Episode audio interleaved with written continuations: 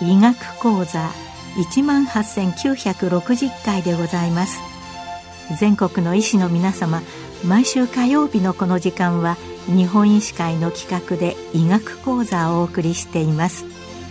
今日は高齢出産の現状と将来について山王病院名誉院長堤治さんにお話しいただきます。こんにちは。山王病院名誉院長の堤治です。山王病院リプロダクション婦人科内視鏡治療センター長として日々産婦人科診療に従事し数多くの出産にも立ち会っております本日のタイトルは高齢出産の現状と将来ですが菅総理が力を入れてくださっている不妊治療との関連にも触れていきたいと思います。最初に高齢出産の定義ですが、皆さん何歳からだと思われますか ?30 歳と答える方もいらっしゃると思います。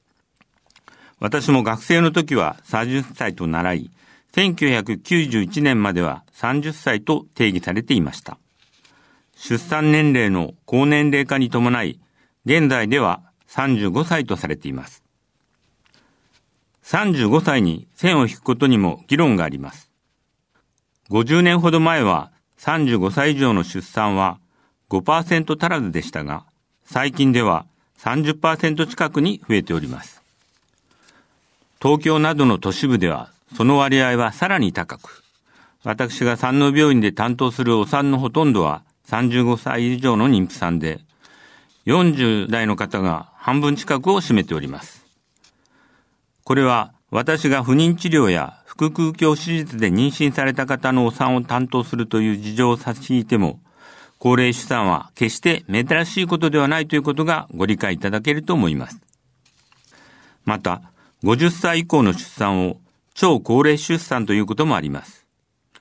自然に妊娠される方もありますが、この年代になると閉経される方も多く、過去に凍結した受精卵や卵子提供といって、第三者の卵子によることがほとんどです。ちなみに数年前、インドからは72歳で体外受精による妊娠出産が報告され、世界最高齢とされています。私が高齢出産の方々を担当させていただいて気づくのは、10年、20年と社会人としての活躍の場を経験して落ち着かれています。体調管理には気を使われていますが、のびのびと妊婦生活を過ごされ、楽しく出産を迎えられている方がほとんどです。分娩様式は高齢出産であるから、帝王切開とは限りません。多くの方が自然の形質分娩を望まれ頑張っています。ただし、40代になると結果として帝王切開になる比率は高くなり、45歳以上ではほぼ100%帝王切開で分娩されます。いずれにせよ、それぞれの患者さんに合った分娩様式で無事に出産され、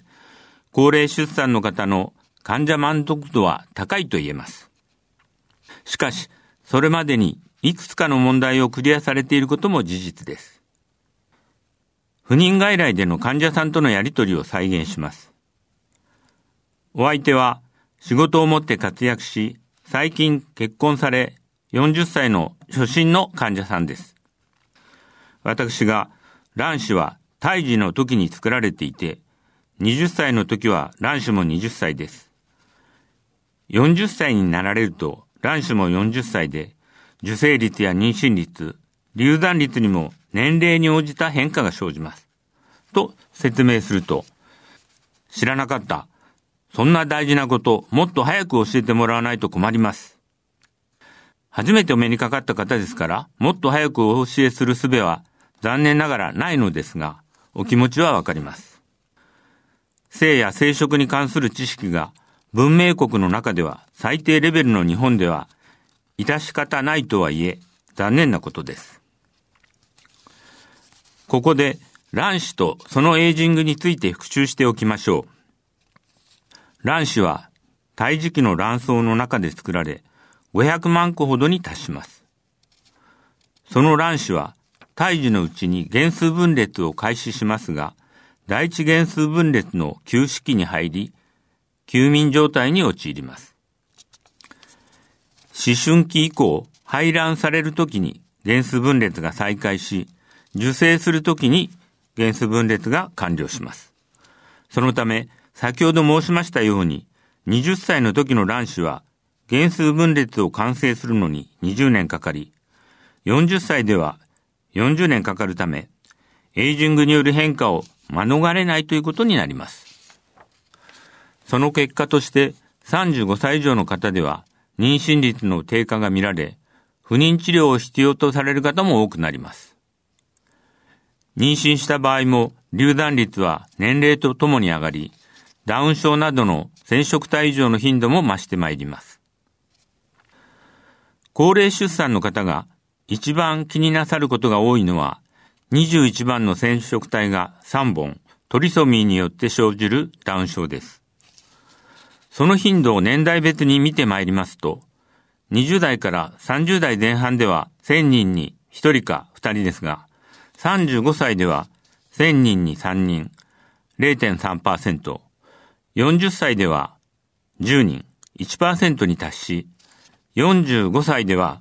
50人ですから5%に増加します。決して少ない数とは言えません。これらの不安に対して従来羊水選手や重毛採取による染色体検査が行われてきました。一定のリスクを伴う侵襲的検査でしたが、近年では母体血を用いた出生伝遺伝学的検査 NIPT が実施できるようになりました。NIPT は新型出生伝診断とも呼ばれますが、ノンインベーシブプレネータルジェネティックテスティングの略で、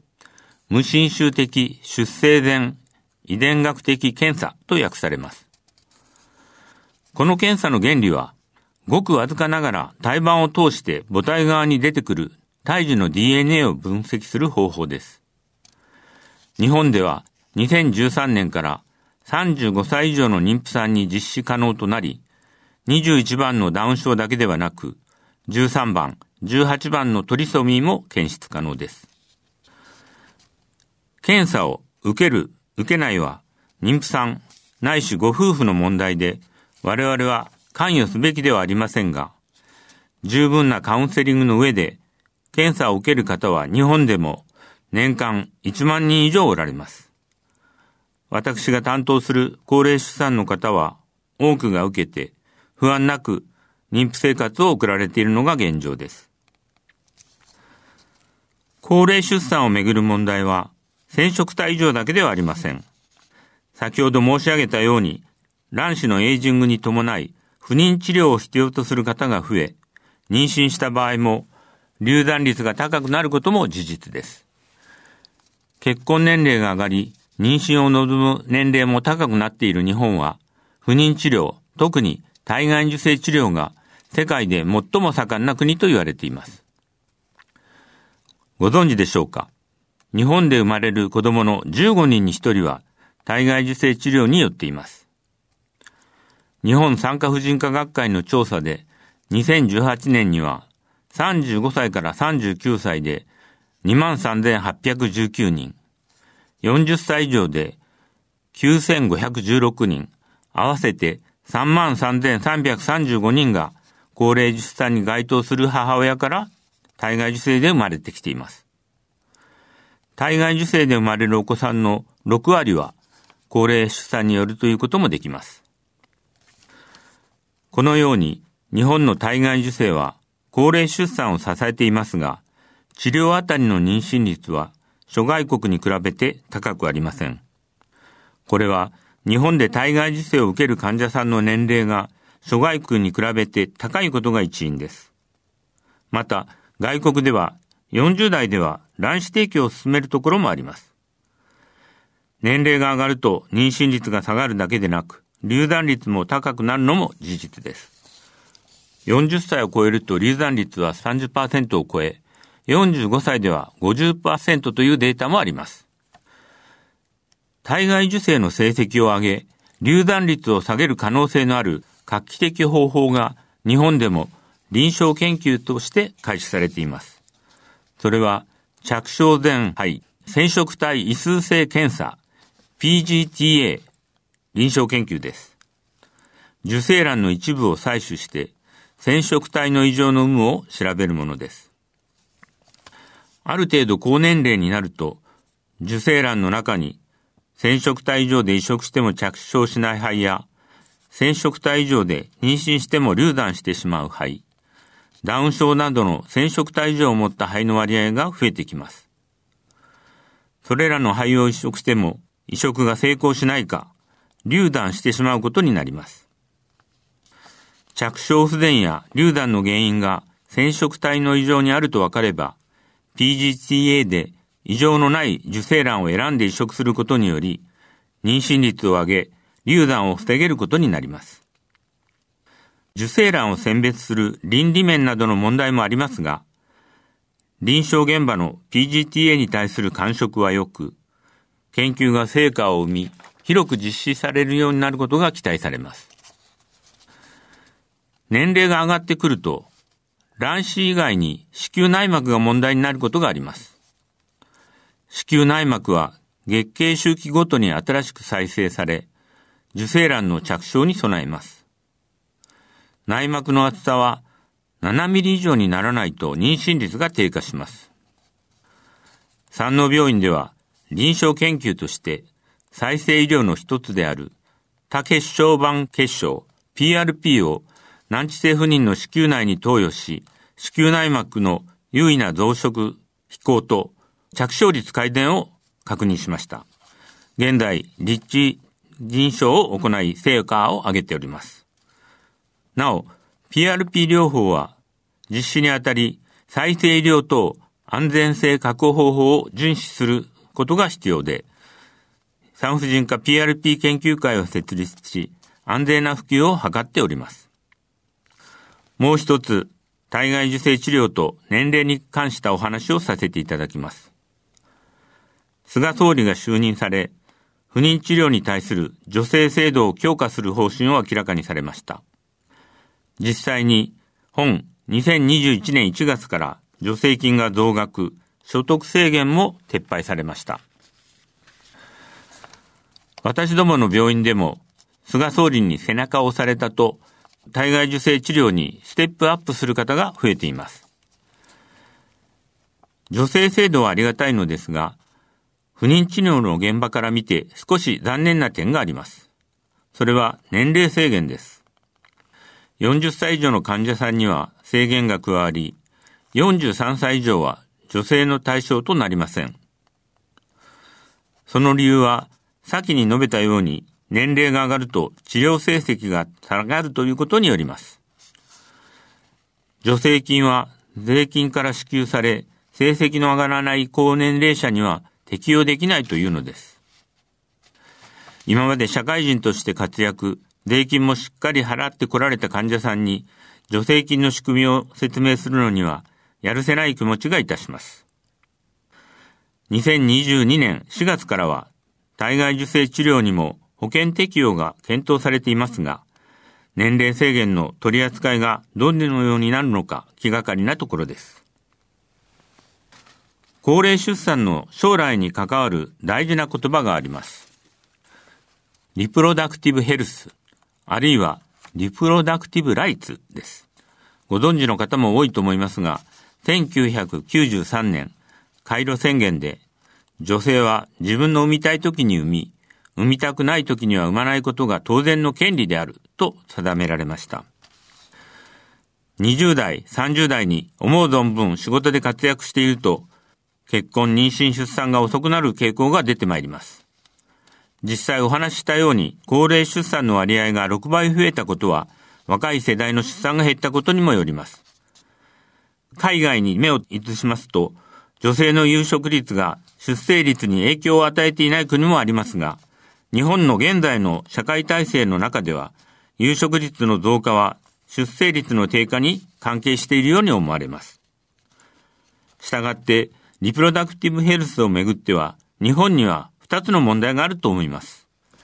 一つは教育の問題で、年齢とともに妊娠しやすさは低下し、生殖体異常や流産などのリスクが上がるなど、性や生殖に関連した基本的事実が十分知らされていません。もう一つは社会の問題で、社会で活躍する分、結婚や出産を後回しにせざるを得ない。言い換えれば、働きながら安心して妊娠出産育児ができにくいということです。将来、高齢出産はより安全で安心なものになるとは思いますが、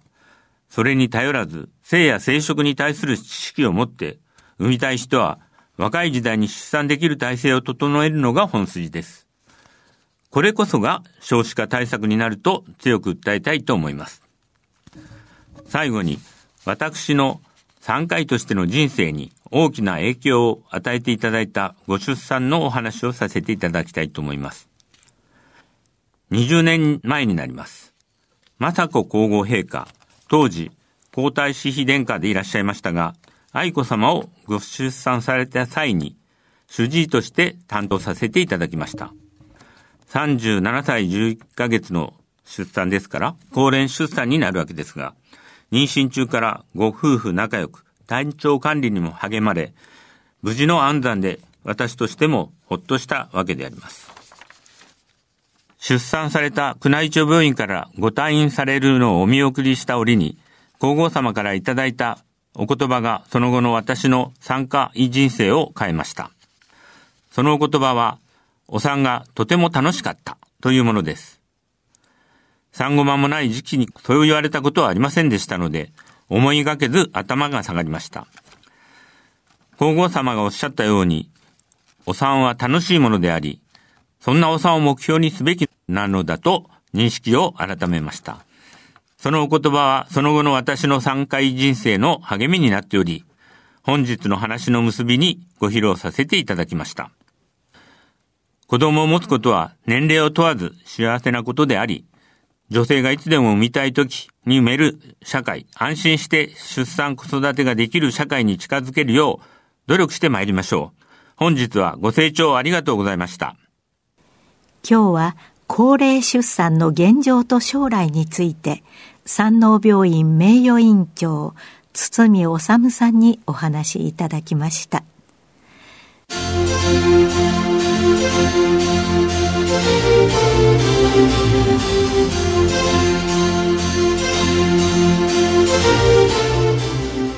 それではこれで日本医師会の企画でお送りいたしました医学講座を終わります。